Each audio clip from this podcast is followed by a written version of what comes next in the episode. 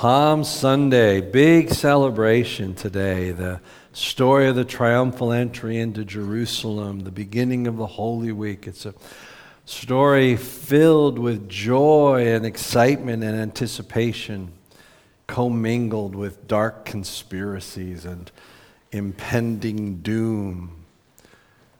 Let me just capture this scene for you so you understand how it plays into where we're headed today. Every person in the nation of Israel was required to come to the, the holy city for these festivals, and that's why the city was at capacity. This is the Passover week. In fact, if our Western calendar matched the Jewish calendar, today would be the day after Passover. For us, the resurrection happening on the first day of the week is so important, so we celebrate it on a Sunday.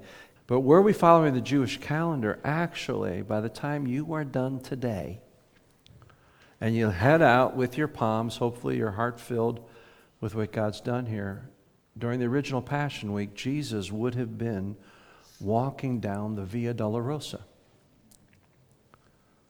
on his way to Calvary.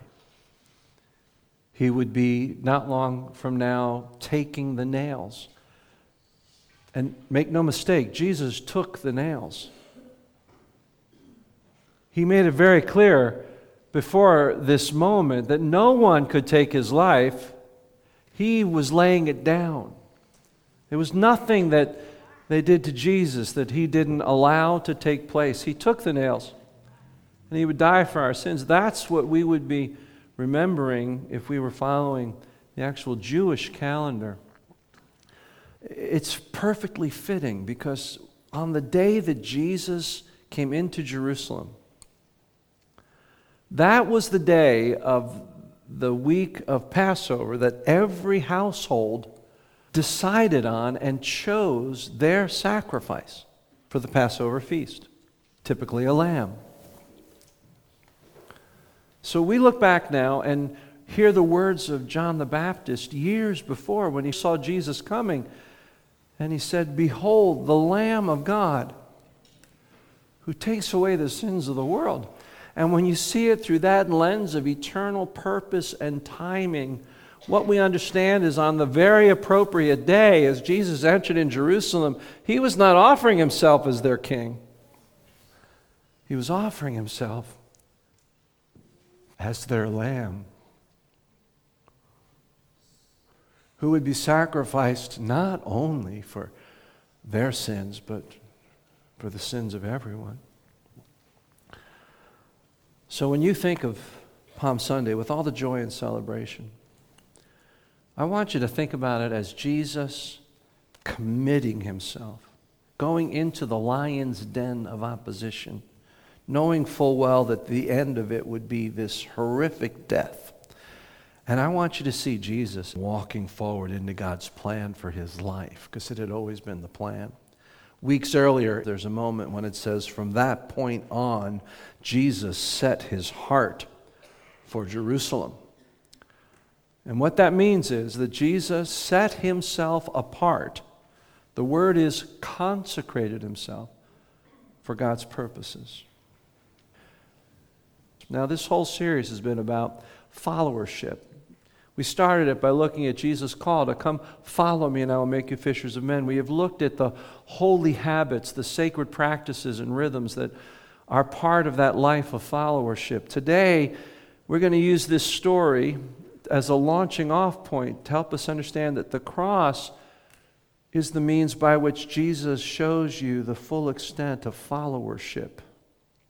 And here's the thing I want you to think about there were a lot of people who were following Jesus. But just because you are following Jesus doesn't mean you are a follower of Jesus. Where we see this as our model for followership is in Hebrews chapter 12. I want you to say this with me. We fix our eyes on Jesus, the pioneer and perfecter of faith who for the joy set before him endured the cross, scorning its shame, and sat down at the right hand of the throne of God. Consider him who endured such opposition from sinners, so that you will not grow weary and lose heart. The thing I want you to look at is that really interesting phrase for the joy set before him, he endured the cross. See, right now, already, what's coming up in a lot of you when I talk about consecration and sacrifice, everything in your spirit says this is about loss. This is about suffering. This is about death. You're missing the whole point. You're missing the whole point. The cross was the means to a greater joy. It was a means to eternal life. It was a means to accomplishing something greater. Jesus is calling you and I to understand that to truly follow him, there is a cross for us to take up. And in taking it up, we are not following him to death, we are following him into life. We are following him into resurrection. But we need to understand what that means in order for us to truly walk that path with him. And so we're going to answer two quick questions this morning. First of all, what does it mean to consecrate myself? And then we're going to talk about how do I go about doing that? What does that look like? And so we're actually going to go back to the Old Testament. It's Joshua chapter 3, verse 1 through 5. We're going to pull five principles of consecration out of the fifth verse. But now let me give you the context of this passage before we go there. You may not know the story of the Old Testament. You are not without opportunities this week there's going to be all sorts of old movies that tell the stories. And I'm guessing the Ten Commandments is someplace. I don't think Charlton Heston looks anywhere near what Moses looked like. And I'm not vouching for the quality, the historicity, or the ethnic accuracy of the characters. But you can see the story of the children of Israel that precedes this. They're in Egypt for 400 years in slavery. God hears their cries, sends Moses to deliver them. And we remember after that there's something like 40 years of wandering in the wilderness. How many know about that? Sure. But did you know the journey to the promised land happened a lot quicker than that?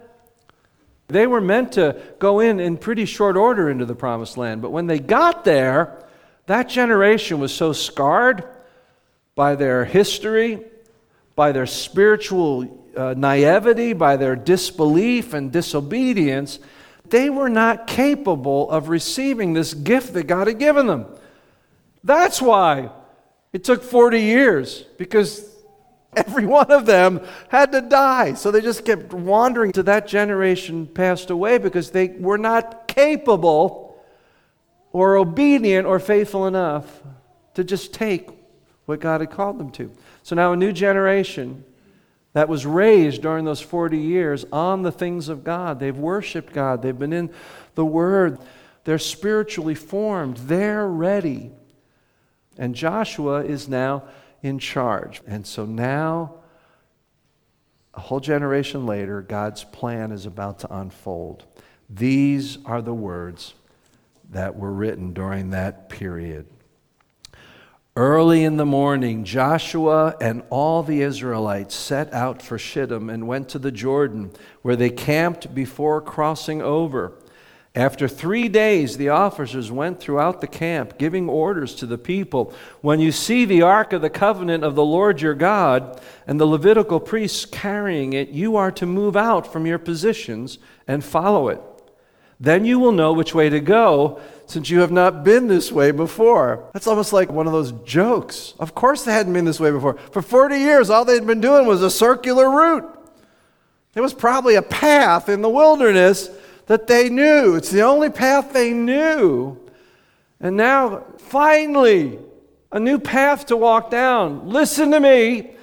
When God calls you to a new thing, it's always going to involve a path that you're not familiar with. He's always going to call you into an untraveled area. And that's what will keep some of you from ever following him. Because you want to know what's ahead of you before you buy into the deal. This is what's called faith. It requires stepping into the unknown, a road that we have never traveled. And all they knew was that that road led to a river that was at high season and no one could cross. They didn't know what God was going to do. And then it's this verse that I want you to focus on. Joshua told the people, Consecrate yourselves, for tomorrow the Lord will do amazing things among you. So, now what does it mean to consecrate myself? And what can we learn from this passage? Well, the Hebrew word that Joshua uses here is kadash. And it means to set something apart or to make sacred. Always in the Bible, when it's used, it means to set something apart to God. So remember that. And, and what I want you to see is we're going to take this verse apart. Five aspects of this verse as we walk through it. We're going to learn five aspects of, of Kadash. The first is just the word consecrate. When we consecrate, we set ourselves apart not just to God, but from our past, from our old life, from our priorities and goals. You see, this is the thing about consecration. It's most often used in terms of sacrifice. In fact, we're going to come back to that analogy towards the end when Paul uses it to describe consecration for us. It's giving ownership. Whatever we're setting apart for God has to come out of whatever it was previously dedicated to. So it's a calling out from our old life. Here is why, and we talked about this at the beginning of the series. Here's why some of you just find your faith in Christ isn't working because you haven't come out from your old life. You've brought Christ into that and you think that's what it means to be a follower. God's calling you out of that. He wants to meet you there, He wants to bring healing. He wants to tell you you're loved in spite of the decisions you've made there, but He wants to free you from that and call you out into something else. To consecrate yourself is to leave the death of your old life, not to walk towards death, but to leave the death in order to enter into God life. Second word, consecrate yourselves. This word is both individual and communal. You need to consecrate yourselves, and all of you need to do it. That's the word. It is both an individual act and for the entire congregation. And to the degree that as a congregation we have individually set ourselves apart for God, that's when God is going to lead us down new, par- new territory. And I believe the reason why God's done so much here in these years is because so many of the people that joined on and have continued to be here have said to God, We're in, we're fully yours. We're, we're here for whatever you want to do. We, we've seen God do that, but there's more in front of us. And you are a part of that. So, really, here's what I want to say. If you consider the journey of your congregation to the degree that you have consecrated yourself, you are determining what God can do for all of us in some sense. And here's the thing I want you to understand even if I had a collar and a robe on, I can't consecrate any of you. I have no authority to do that. I can't hold a service here where I consecrate your pets or your motorcycles. I can't consecrate your children. I have no capacity to do that. You consecrate yourself. You make that decision. Consecrate yourselves for tomorrow. It is an act of faith always to consecrate ourselves, anticipating what God will do as a result. And this is another place where some of us never make that full measure of devotion to God because we just want to know what's at the end. Tell me where this is going to take me, what it's going to require of me, then I'll decide if I'll consecrate. That's not how God works. He works in those who have said, Lord, I'm in. It's a new road. You know the end of it. I see the beginning, and I'm taking it. It's for tomorrow that we set ourselves apart.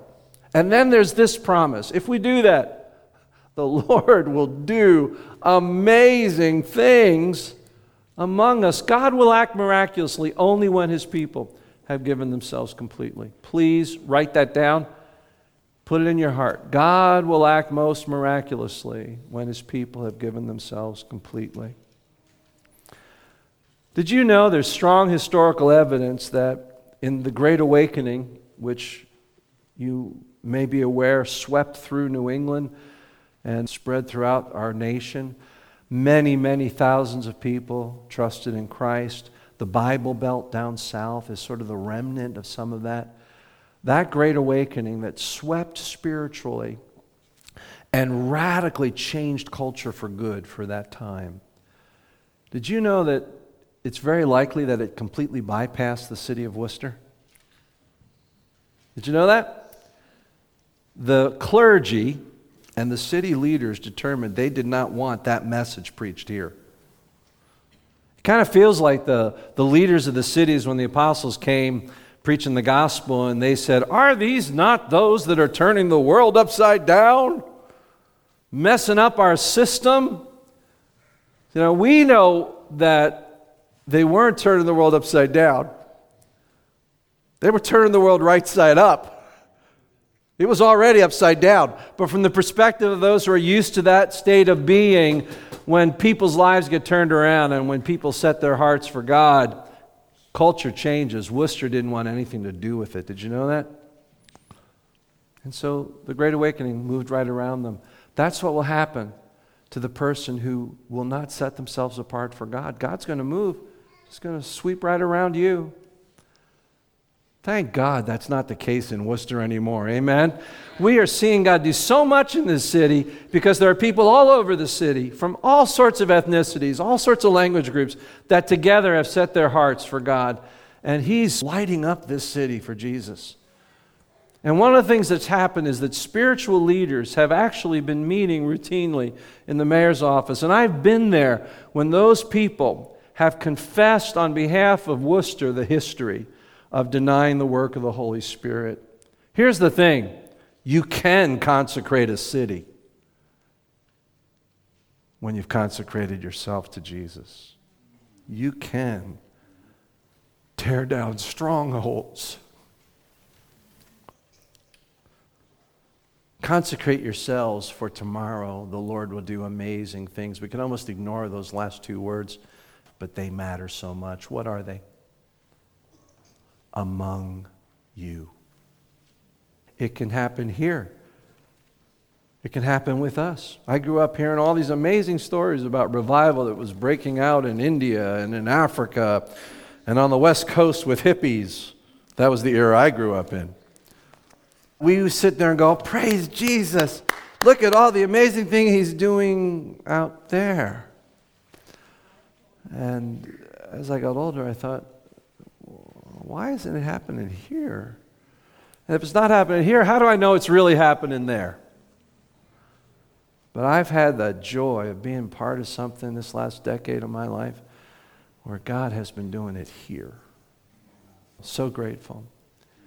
And it's really just the beginning. There are new roads for us to travel together, folk. And I can't promise you you're going to know the end of it. And if that's what you're looking for, if you're looking for all the answers, then you don't understand what consecration means.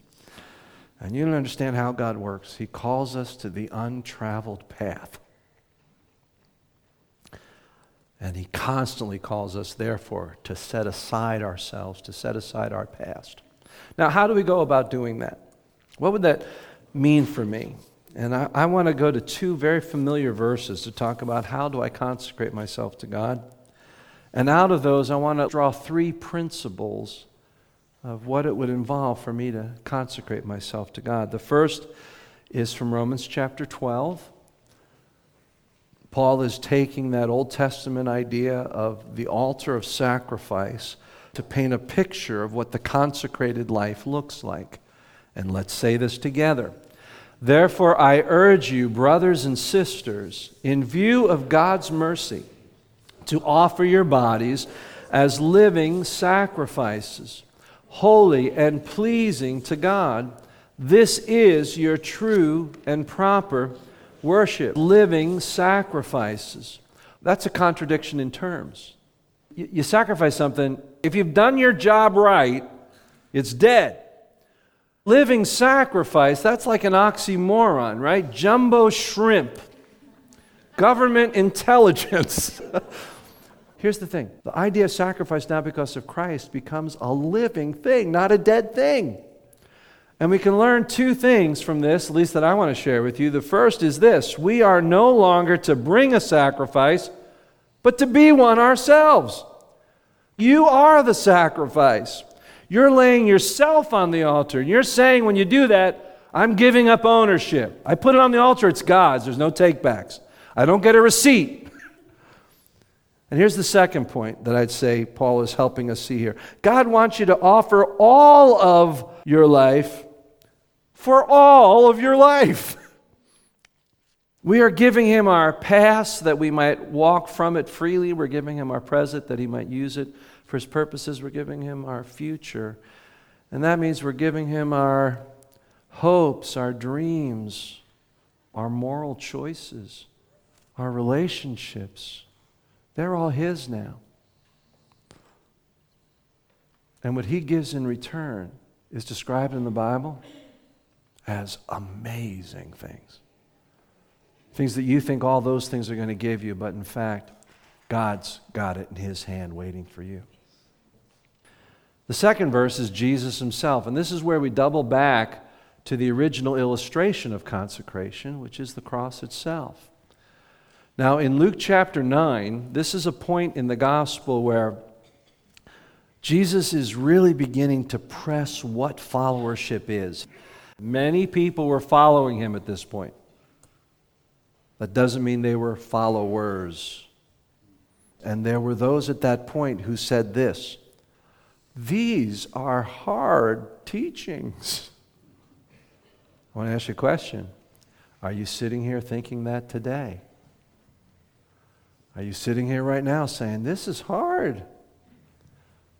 Well, Jesus said it to the great crowds. It says, from that point on, many withdrew and were no longer following him. It's what set followers of Jesus apart from fans of Jesus.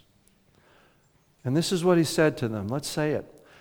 Jesus said to them, Whoever wants to be my follower must deny themselves Take up their cross daily and follow me. Now, I added a particular emphasis there, and uh, you know what word it is I want you to focus on. What is it? Daily, and that's the third principle about how do I consecrate myself to God. It has to become a holy habit, a lifelong practice of daily surrendering myself to God. Here's why. Here's the difference between salvation and consecration two really big words. Salvation is when God makes us his child. I confess my sin. I surrender my life to Jesus. God sends his Holy Spirit into my life, and I become part of his family. That's a God thing, and that's a one and done. But consecration is a lifelong battle. Because we're living out this God life in a world that is constantly at war against it. 24 7, 365. It is constantly calling out to you and saying, Not today. Not right now. Not this week. Satisfy some other longing or need in some other way than God's way.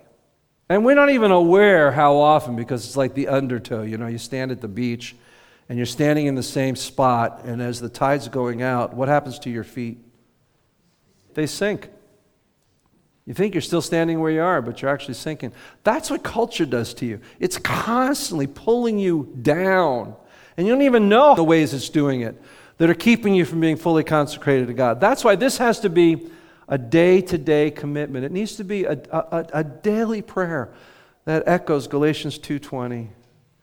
We say, Lord, Today, I have been crucified with Christ. I no longer live. Christ lives in me. Today, the life I live in this body, I live in the name of the Son of God who loved me and gave himself for me. That's why it's a daily holy habit. Now, if you're counting, we've given you 11 of them over the last weeks. Maybe you feel a little overwhelmed.